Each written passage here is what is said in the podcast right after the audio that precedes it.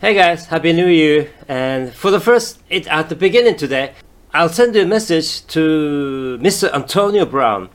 Uh, at first, I have to deeply apologize to you uh, on behalf of many Japanese fans who are making fun of you on the internet, especially on the Twitter. Uh, personally, I wish you only your health, and I made a caution on the internet uh, that uh, how much danger you put yourself in. So, and uh, I feel uh, their lack of respect for the NFL players, how much dangerous they are, um, but I have no power onto them. So, uh, as far as I know, uh, nobody stops slandering you. Um, I deeply apologize to you again, and I'm not sure, but I suppose they can only keep themselves uh, without uh, making fun of people, making fun of or slandering other people. I'm afraid. Um, personally, I am a bit uh, relieved because uh, you are not released by uh, by Buccaneers right now, and uh, I suppose uh, many people around you are supporting you. So I I only wish you to enjoy yourselves. That's all. And at the end, I deeply apologize to you again. And, and next, to the quarterback, uh, Teddy Bridgewater. To be honest, I wish you only your health. You know, uh, it is the second concussion in the season, so it, you know it is very dangerous. So, uh, on this point, I feel feel relieved that uh, somehow it's not a good thing, but somehow I feel relieved that you are. It is unlikely to, for you to play uh, this week and to play the next game. As I said on my previous episode, uh, in Japanese, excuse me, but it's not good for you to play this year, this season again. So, how much you want to play uh, for the Broncos as a as a player, but it's the time for you to take care of yourselves. I personally think so. I wish you take care of yourself to take care of your health right now. So it is con- about concussion. So simply, I'm worried about you. はい。はい、戻ります。すいません。えー、ブロンコスなんですけれども、数字的にプレーオフから 排除、あ、プレプレーオフから脱落しました。まあ、数字的にっていうのは意味がないっていうことは僕は思っているんですね。っていうのは、あの、こういう試合で、あの、勝負のかかった試合、マストウィンの試合で勝てる力がないっていうのは今シーズンずっと思ってきたことなので、はい。えっ、ー、と、今、あの、英語でちらっと言いましたけれども、ブリッジウォーターが今週、脳震盪プロトコルを今のところ出ることができなくて、どうやらプレイできなそうだという話で、あの、正直言って僕は少し、そのことについて、もちろんね、心配なんですよ。あの、脳震とプロトコルをそもそも出ることができない。だから、僕が一番望むのは、脳震とプロトコルをクリアして、だけど、危ないから今シーズンはプレイするのやめようねっていうね、脳震とプロトコルを出ることができるっていうのは回復してるっていうことですから、そういう状態になってほしいんですけれども、でも、ね、プロトコルを出たら多分プレイしちゃうだろうから、うん、その意味で、あの、今シーズンプレイしないで終わるっていうことがやっぱりね、あの、2回のね、脳震盪っていうのはちょっと非常に冗談抜きでやばいので、はい。ということは非常に思っています。はい。アントニー・ブラウンに関してはもう今更ですね。あの、ツイッターでも言いましたし、あの、この状況でね、ブラウンをバカに正直言って。はい。アメリカ人の友達が言ったことなんですけれども、あの、選手のね、に対する基本的なね、あの、リスペクトがないっていうのはね、全くその通りで、うん。ありえないですね。うん。で、えー、最終章に向けて、えっ、ー、と、とりあえず現状でですね、えっ、ー、と、ブランド・マクマヌスとサンマーティンの2人が、えっ、ー、と、コビットリストに入りましたね。ということで、えー、まだ、あの、復帰してプレイできる可能性はあります。で、どうも二人とも、あの、ワクチンは受けているようですので、あの、十分可能性はあると思いますけれども、あの、まあ、ね、あの、もう残り1試合ですから、完全に、えー、プレーオフに出ることができないってことが分かっている状況で、えー、現状、えっと、11番目のえー、来シーズン11番目のドラフト順になるということで、可能性としてあうまくいけば、あの、全体7位まで上がる可能性があるという状況なので、この状況で、あの、無理にパンター、臨時のパンターキッカーを雇うよりは、えっ、ー、と、判断としてどうかって問題はありますよ。だけど、キャップを使うとか、そういう部分も含めて、呼び寄せた選手もね、あのコロナっていう可能性もありますんで、その辺のリスクを考えた上で、キックオフだけ、えっ、ー、と、ケンダル・ヒントンかな？わかんないですけど、にやらせるかもしれないということで、あとは、フォースダウンはギャンブル、えー、タッチダウンの後のキックはやらないで、すべて、えー、2ポイントに行くということで、別にそれで構わないと思いますね、僕は。だから、それは、相手のね、チーフスに対して失礼かもしれないですけれども、あの、もうコロナですし、この状況ですし、うん、去年、あの、ケンダール・ヒントンがクォーターバックっていう状況で、1試合を無駄にしてるっていう実績もありますんで、あの、判断がね、いいかどうかは別にして、僕はそれは最終戦としては飲むと思いますね。うん。勝てる見込みはないですから。あのね、第一シードを取るために KC は本気できますからね。うん本気できた KC にね、勝てる見込みはないと思います。もちろんね、脳症が何人になるかって問題もありますし、いろいろとね、問題あるとは思いますけれども、あの、判断の難しいところだとは思いますが。はい。で、えこの状況で考えるべきは、まず、えー、来シーズンのヘッドコーチです。えー、で、もう当然ですが、えっと、次の試合が終わった後、すぐに、おそらくファンジョーがクビになるのかどうか、少なくともあのパッド・シューマーはクビになると思いますけれども、その動きがすぐあると思います。なので、えー、それについて、今喋っておかないと間に合わないので、喋っておきたいと思います。えー、まずね、シューマーはまず間違いなくクビ。それから、えー、トン・マクマーもクビということですね。この2人は間違いないところです。問題は、え、ビッグファンジをどうするかです。で、もちろんジョージ・ペイトン GM の決めることですし、彼のやり方に従うしかないので、今は様子を見るということが、あの、えー、基本になりますけれども、ただ、えっ、ー、と、僕はですね、あの、もちろんジョージ・ペイト今のところ信用してますし、いい仕事をしてると思ってるんですけれども、あの、信用する、あのね、これ日本人って本当不思議だなって僕は思うんですけれども、あの、信用するったら100%信用する、信用しないったら100%信用しないってね、こっちへ行っちゃう傾向があってですね、僕は基本的に信用してますけれども、あの、何もね、盲信してね、100%従うなんてつもりは全くないし、あの、失敗したら批判するつもりもありますんで、で、ね、まだ1年しかやってませんし、ドラフトも1回しか見てませんので、彼のやり方とか彼のものの考え方って十分把握してませんので、あのそれを様子を見ながら理解しながら、あのここがこうなのかなっていうことをね、あの理解していくのがね、ファンの仕事だというふうに僕は思ってますので、あの自分の気に入ることをやってるかやらないかだけで切り分けるって頭のおかしい話は僕は言いませんので、うん、彼のやり方を理解して、彼の考え方を理解していく中で、あの、ここがいけないよとか、ここはね、ちょっとどうなんじゃないのっていうことはね、はんあの、批判していくことはあると思いますけれども、だからその意味で、えー、今シーズンの、えー、ビッグファンジをどうするかっていうのはね、非常に大事な問題なので、あの、彼の判断が問われる部分だというふうに思っています。で、僕の希望はもちろんありますけれども、一番望ましいのは、ファンジオがディフェンスコーディネーターに降りることです。ただ、普通これはありえないことで、えっ、ー、と、ペイトンに期待するのは、あの、ファンジオのことが非常に好きで、非常にファンジオと仲がいいらしいということなので、その個人的人間関係に期待して、新しいヘッドコーチを迎えつつ、ファンジオをディフェンスコーディネーターとして残すという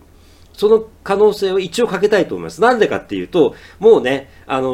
ー、話が出てますけれども、ファンジョがクビになったら、その週のうちにディフェンスコーディネーターとして雇うチームが出てくるだろうっていう話で、もうそれは当たり前のことで、当然ね、これだけのディフェンスを作り上げた人ですし、実績もありますんで、ファンジョは間違いなく、あっという間にね、あの次の仕事が見つかるのは間違いないですから、それを考えた時にもったいないなっていうね、思いがするのはね、やっぱりありますよね。うん、で、それが一番の希望です。だけど、クビにせざるを得ないのであればクビにするしかないです。どうしてかっていうと、次のヘッドコーチがファンジオをディフェンスコーディネーターとしても望むとは限らないということです。当然ですが。えー、人間ですので、仕事をしやすい、やりにくいっていう部分も当然ありますので、その辺のことを考えて、次のヘッドコーチが決まっているのかいないのか、えー、内定者がいるのかいないのか、見込みがいるのかいないのか、あの、ダグ・ピエダーソンっていうね、話もありますし、ダンクインって話もありますけれども、その辺も含めてね。で、もう一つの可能性として、ファンジョがヘッドコーチとして残るという可能性。これはね、あると思います。はい。ただし、その場合は当然ですが、オフェンスコーディネーターとしてよほど優秀な人を呼んでこなければ話にならないですよね。で、チームの人間の掌握、それからリーダーシップ、うんと、コーチ陣のマネジメント、それから選手に対するマネジメントっていう部分を見ていると、ファンジョは悪くないですが、スーパーボールを勝つためには不十分である。というのが僕の評価です。なので、とりあえず、5年、5年、6年かなスプレーオフから遠ざかり、5年、6年プレーオフから遠ざかり、5年、えー、負け越しシーズンを続けていますので、あの、とりあえず勝ち越したい。とりあえず、プレーオフに復帰したいということを来年の目標にする。で、それを最低限のマストな目標にするということであれば、ファンジオをヘッドコーチに残る可能性はあると思います。はい。も、もちろんね、他の可能性もね、あり得ると思いますけど、今僕が思いついている範囲内ではそういうことですね。で、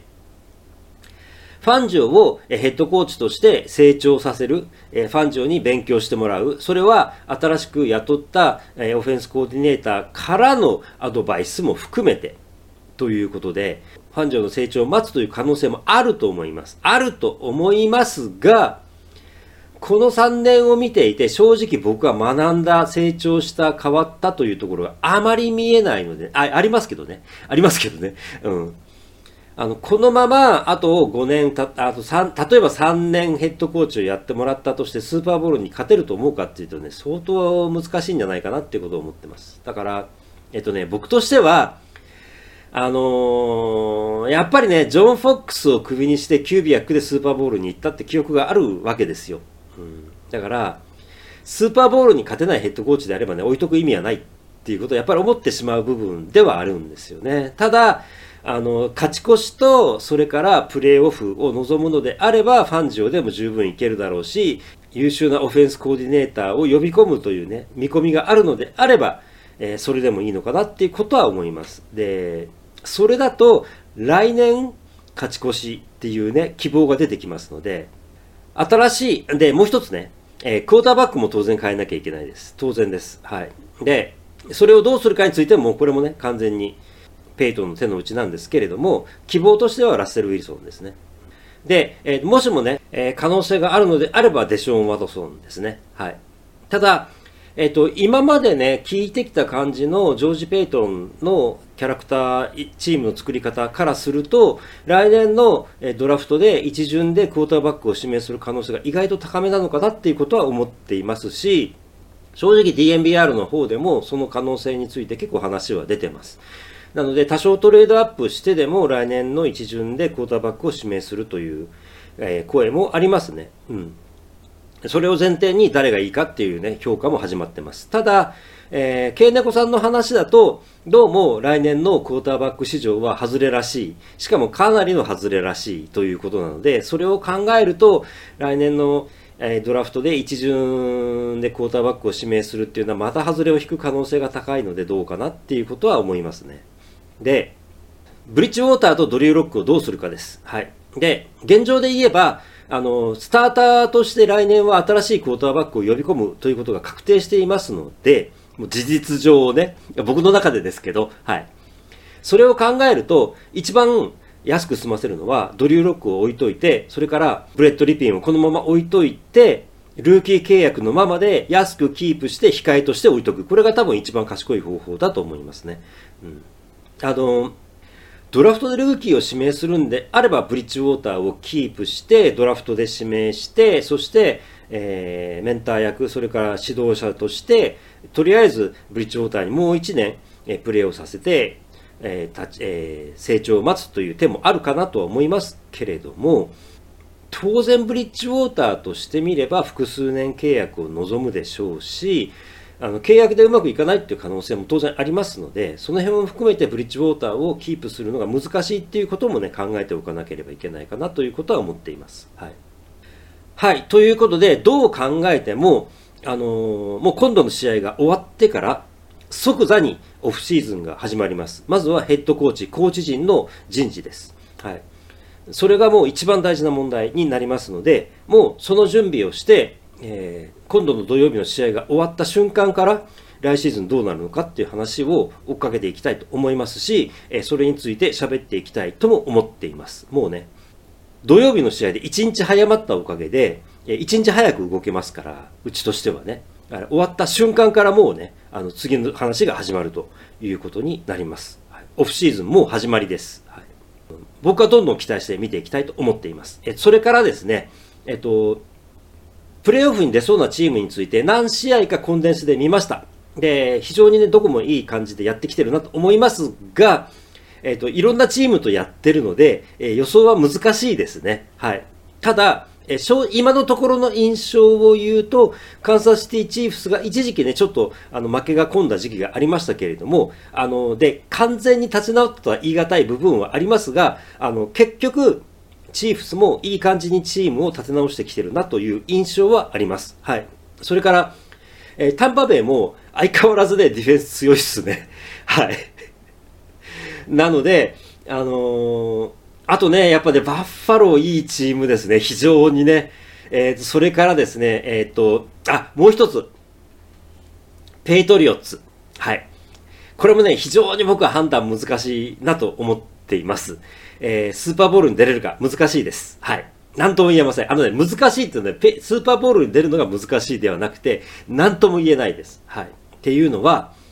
当然ですが、あの、マック・ジョーンズが1年目ですので、まだそこが見えてないという部分があります。ただ、現状のマック・ジョーンズのパフォーマンスでスーパーボールに勝てるとは僕は思いません。うかつなことを言うといけないんですけどねあのね、やっぱりね、あの、ルーキーなので、まだね、あの、天井が伸びきっていないところがあると思います。で、ここで天井かもしれないわけじゃないですか。だから、ここがね、抜けるかどうかっていうのはね、あの、本当にプレイオフやらせてみないとわからないことなので、どっちとも言えないですが、で、えっとね、シーズン当初見てる様子からすると、非常にね、落ち着いてプレイしてるのはわかります。だから、シーズン当初からも良くなってます。良くなってますが、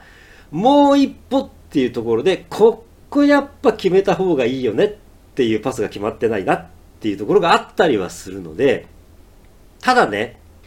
ルーキークォーターバックとして、当然、あの、いろいろとね、不安がある中で、非常にいいチームで、あの、オーガナイズされたチームで、いい、あの、指導を受けて、いいチーム作りの中で、ね、パス3回でね、勝てるチームですから、ここは。そういうね、異常なことをやってるチームで、ルーキーとして非常に活躍できているので、あの、非常にね、僕はペイトリオッツも楽しみにしています。うん、前から言ってることですけどね、うん、トム・ブレイディはチームが変わってもスーパーボールを勝てた。じゃあ、ベリチックはクォーターバックが変わってもスーパーボールを勝てるのか。これはね、非常に楽しみなポイントです。はい。で、ラムズも、あまあ、評判通り、スタッフォードで非常にいいチームが作れていますし、あのディフェンスもねそこそこにねあのかなり怖いところがあるチームですから現状でそうですねあのつまんない予想になりますけれども僕としては今のところバッファローとそれからタンパベイを予想していますがあのグリーンベイも非常に怖いので グリーンベイもねめちゃめちゃいいチームですから、うん、あのいあ今のはね気分ですよ。今のは気分ですよ。正式な予想じゃないですよ。だいたい僕プレディクション好きじゃないですしね。はい。なので、まあそんな感じで、えー、他のチームのことについてもちょろちょろ、あのー、試合を見る余裕があれば喋っていきたいかなというふうに思っていますが、基本はブロンコスのネクストシーズンの話を来週以降喋っていくつもりでいます。はい。ということで、えー、今日もありがとうございました。またお目にかかりましょう。それでは失礼いたします。はい。ということで、えっ、ー、と、一旦終わったんですけれども、シーズン終わりなので、少しね、あの、余分な話を追加しようと思います。最初は情報です。えっ、ー、と、今週、えっ、ー、と、ブロンコスのチャージャースの試合で、えー、マクマヌスがキックオフしたものをリリターンタッチダウンされるというシーンがありました。で、それで、えっ、と、ツイッターではですね、マクマヌスが、これは、あの、会見でですね、あれは自分が右に蹴ったのが失敗だったという発言を一応ね、あの本人の発言だったので僕はリツイートしたんですけれども、えー、それについて DNBR のポッドキャストの中で、えー、っとアンドリュー・メイソンが、いやいや、あの、右に蹴ったんだとしてもね、本当、あ、違う、本当は右に蹴りたかったものを左に行っちゃったんだとしても、あの、カバーチームの問題なので、もちろんそれは、コロナでたくさん出れない選手が出て、スペシャルチームがかなり、えー、慣れない選手がいたということがあるにしても、最終的にはマクマーンが責任を取るべき問題であって、それについてマクマノスがどうこう言う必要はないと、え、いうことを、えー、発言をしてました。一応ね、これは発言として紹介をしておきます。それのよし、あしはこの際置いときます。僕がね、ツイッターで、えっ、ー、と、リツイートしてしまったので、別にマクマノスの責任を負う、えっ、ー、と、責任を追及しようという姿勢で僕がいるわけではないということをはっきり申し上げておきます。はい。それからもう一つ。えっ、ー、と、最終のカンサスシティチーフスの試合を、まあ、どうせ負けるということで、えっ、と、一つですね、えー、試合について一つ、えっと、土曜日になぜ移ったかということなんですけれども、えっと、カンサスシティチーフスが負けるかどうかについても、あの、本当は、あの、他のチームに影響を与えるじゃないかと。なぜその試合が前に来るんだという意見があるかと思いますが、え、それについては、えー、ナンバーワンシード取れるかどうかがかかっているので、カンサスティーチーフスが負けようが勝とうがどちらにしても、えっ、ー、と、少なくとも、えー、タイタンズ、タイタンズ、それからベンガルズ、それからバッファロービルズは勝たなければいけないという状況にある。とそれが変わらないので、チーフスの試合が先に行われたとしても、彼らのパフォーマンス影響はしないだろうということで、えー、この試合が土曜日に移行になったということだそうです。はい。でそれについて、えっ、と、ブロンコスの側からね、えっ、と、まあ、キッカー、パンターがひょっとしたら抜けるかもしれない。まあ、両方抜けるかどうかってね、非常にわからないところではありますけれども、あの、それについてね、まあ仕方ないんじゃないかみたいなことを僕も言いましたけれども、えっと、それを少し訂正しておきます。えっと、一番大切なことは、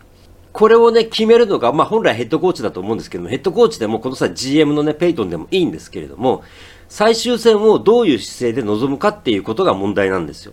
だから、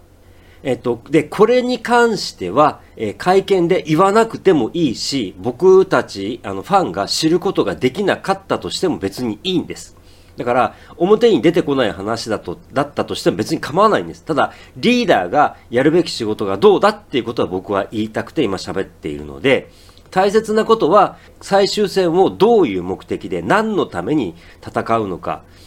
手を抜くのか抜かないのか、それの決定もよしあし別です。はい。で、相手があることですし、ファンもいることですので、あの、表に出ていけない話ってあり得ると思います。それは構わないと思います。僕は僕たちが知ることができなくても、それはいいと思ってます。うん。だってね、まあ、後でまあちょっと言いますけれどもね。なので、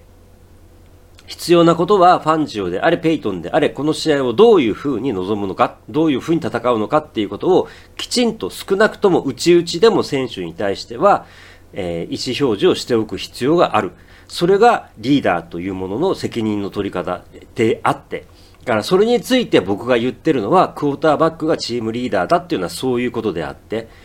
あの、リーダーがきちんと意思を表明して、責任を取るという姿勢をきちんとはっきりさせないことには、選手がわからないわけですよね。だから、あの、例えば、あの、クエスチョナブルを休ませてもいいんじゃないか的な意見もね、あの、ポッドキャストの中ではあるんですけど、いいんですよ。いいんですけれども、休ませるのであれば休ませるので構わない。だけど、その時の基準はどうするんですかって、その基準を決めるにあたっても、じゃあ最終戦をどういう目的で戦うのかっていうことを明確にしておかないと、その基準も出てこないと思うんですよね。だから、最終的にはリーダーが決めるべきことはそこだという部分をはっきりさせておきたいということを思います。で、僕たちが知ることができなくても構わない、会見で聞くことができなくても構わないというのはそういう部分であって、あのね、例えばなんですけれども、自分がね、いや、そんなこともちろんありえないんですけど、僕が記者会見に臨んだとしてですよ、質問をされたとして、丸ごと全部本当のことを答えるかって答えるわけないじゃないですか。友達なら別ですよ。だけど記者会見の場で100%本当のことを言うやつなんて普通いないでしょ。だから、大切なことは本当のことを喋るかどうかではなくて、僕たちがやるべきことっていうのは会見で言われたことを、じゃあ、この人は何を言えなかったの？一瞬言いよどんだとか、一瞬反応が鈍かったとか、答えに詰まったとか考える時間があったとか、表情とかそういうことも含めて、僕たちが見るべきものっていうのは、じゃあ、この人は口ではこう言ってるけれども、実際はどう思ってるんだろうかっていうことを推測するってことなんですよ。で、それに関しては当然だけれども、絶対こうだってことは言えないわけじゃないですか。言えないから分かりましたって。それは心の中でそういうことなんですねっていうふうに理解しておく、受け止めておく、明確には言えない。だけど納得はするっていう部分の話なので、あのね、表面に出た言葉だけをね、信用するってことはありえないんですよ。はっきり言って。だからそこら辺に関して、僕が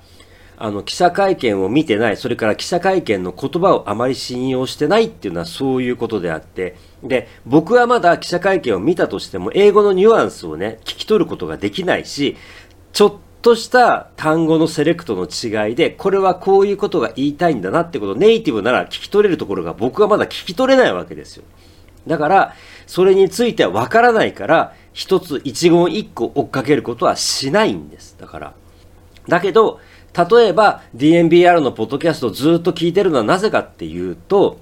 同じ人が言っていることをずっとずっと同じ人、えっ、ー、と、ザック・スティーブンス、アンドリュー・メイソン、それからライアン・ケーニスベルク、この3人が言っていることをずっと聞き続ける、ずっと聞き続ける。そうすると、一つ一つのニュアンスは分からなくても、この人はこういう言い方をするんだなっていう癖が分かってくるじゃないですか。その癖を把握した上であれば、あ、この人がこういう言い方をするということは、今こういう状況なんだなってことが推測できるじゃないですか。で、さっきも言いましたけれども、断定はできないんですよ。だけど推測の範囲で多分こうだなっていうことが分かれば自分としては納得できますよね。その部分が欲しいから僕は同じポッドキャストを聞き続けるんです。だから、昔から言ってることですけどね、あの政治に関しても同じことであって、定点観測っていうのが必要だっていうのはそういうことであって、同じ人の発言、同じ人がどういう風に言い方を変えてくるかっていうことはずっと聞き続ける。もちろん他の人のことを聞くのも意味ありますよ。だけれども、ずっと同じ人の言ってることを聞き続けて、その変化を見る。好き嫌いはこの際別。それが必要なことだっていうことはね、一つね、余計なこととしてね、ここで申し上げておきたいなということを、えー、思っています。はい。それから、最後になりますが、えー、今回のデンバーブロンコスのようにですね、えー、まあ5年、6年、6年プレーオフから遠ざかって5年負け越しが続いてますけれども、こういうチームをどういうふうに追っかけるのかっていうことに関して、これは提案です。僕、このやり方が正しいからこれをやりなさいなんて言うつもりは一切ないです。これは僕はこうしてますって話です。はい。で、えー、もうね、大体ね、ポッドキャストをね、聞いてくださってる方はわかると思いますけれども、あのー、大切なことはね、一試合一試合勝ち負けの問題じゃないんですよ。負けて、ああ、がっかりした、残念。あのね、そういうことを言ってたって、試合前から、このチームの状態、相手チームの状態を見て、このチームの準備具合を見て、勝てるわけないって試合いくつもあるわけですよ。それいちいちがっかりしてたら身が持ちませんよ。考えなさいよってことなんですよ。はっきり言いますけど。うん。で、大切なことはシーズンを通じて、それから人事とか選手のスカウティングとかドラフトとか、えー、もちろんコーチの人事とかそういうことも含めて、チーム全体として勝つ姿勢で動いているかどうかで、これも何回も言ってることなんですけれども、失敗したらやり直せばいいんです。失敗することが間違いじゃないんです。だって、僕だって失敗しますよ。本気でやったら、すべてのことがうまくいくか、いくわけないでしょう。人間ね、そんなね、うまくいくわけない。あの、恋愛に失敗するやつみんなそうなんですよ。一回失敗してダメだったから、ああ、もうダメだって、ね。あのね、恋愛したことないやつ、恋愛に慣れてないやつ、恋愛経験の少ないやつがうまくいかないの当たり前ですよ、そんなの。何一回目からうまくいくなんて勘違いしてんですか失敗するんですよ。当たり前ですよ。失敗したら次へ行くんですよ。クォーターバックを失敗した、ドラフトを失敗した、スカウティングを失敗した、FA で取ってきた失敗した、だったら次へ行くんです。ヘッドコーチを失敗した、だったら次へ行くんです。しょうがないんです。その時にどういうふうに考えてその人を選んだのか。それはもちろん大事です。失敗したことを追求することも大事だけれども、失敗したなら次へ行くしかないんです。次を引くしかないんです。当たるまで引き続けるしかないんです。恋愛も全て同じです。折れてて次へ行かなかったら何もできないんです。だから、チームとして、えっ、ー、と、勝とうという姿勢でやっているのか、やり方を変えようとしているのか、デンバーブロンコスは、え、エルウェイからペイトンに GM が変わったわけですよね。これは一つの大きな変化です。だから、そういう姿勢の中で、チーム全体として勝つ姿勢があるのかどうか、勝とうとしよう、なんとかしよう、改善をしようという姿勢があるのかどうか、それが失敗したとしても、やり直そうという姿勢があるかどうか、あの、僕は他の低迷してるチームがどうだったか知りませんけれども、あの、どんなに低迷してたとしても、普通のチームであれば、この状況を良くしようっていう動きは常にあるはずです。で、僕はどんな状況であったとしても、エルウェイを失敗したとしても信じていたのはなぜかっていうと、彼はどんな時でもスーパーボールに勝とうという姿勢を保ち続けてきたからです。失敗したとしても、失敗するのは仕方がないんです。失敗したら次へ行けばいい。ただそれだけのこと。最終的に彼は自分自身が職を降りたわけでしょ。そういうことまで含めてですよ。チームに勝とうという姿勢があるのかどうか。一試合一試合ね、負けてね、凹んで、ああ、がっかりしたとか、そんなこと言ってたらきりないでしょうが、1年間に10試合以上負けるんですよ。精神持たないですよ。だから、そういう中で、光が何か、希望が何か、前へ進もうとする姿勢は何か、それをきちんと見ること。それから、どんなことがあっても、選手はあそこで精一杯やってるということです。だから、いい加減なことをやってる選手は僕は好きではないです。とはいえ、コーチが良くないから腐ってるんだなっていう気持ちがわかる部分ももちろんあります。それはね、デンバーブロンコスに関しても今年もありました。ポッドキャストの中で喋ってきました。うん。ということですね。はい。なので、まあ一つの方法として、だから、だから僕がやってきたことっていうのは全て今チームが何をしてるかっていうことを理解しようとすること、情報を集めること。この二つなんです。そしてデンバーブロンコスはどんなに失敗したとしても改善しよう、良くなろう、勝とうという姿勢を保ってます。そして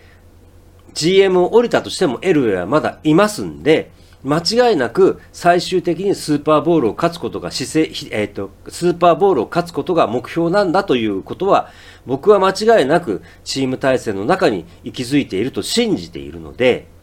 だからペイトン GM に見ていることはそれです。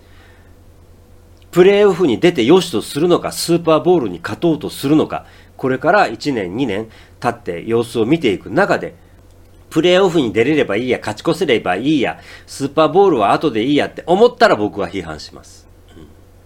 大事なことはそこです。失敗するかどうかじゃないんです。一試合一試合負けるかどうかでもないんです。と僕は思って。ということで、えー、今日ね、余分な話も含めて大変長くなりました。えー、最後まで付き合ってくださった皆様、本当にありがとうございました。繰り返しになりますが、今週の土曜日の試合が終わった時点から、ブロンコスのネクストシーズンが始まります。これからが本当の戦いです。と思って僕はこれからやります。ということで、えー、今日もありがとうございました。またお目にかかりましょう。インフィニッシュ、ナハダンタース。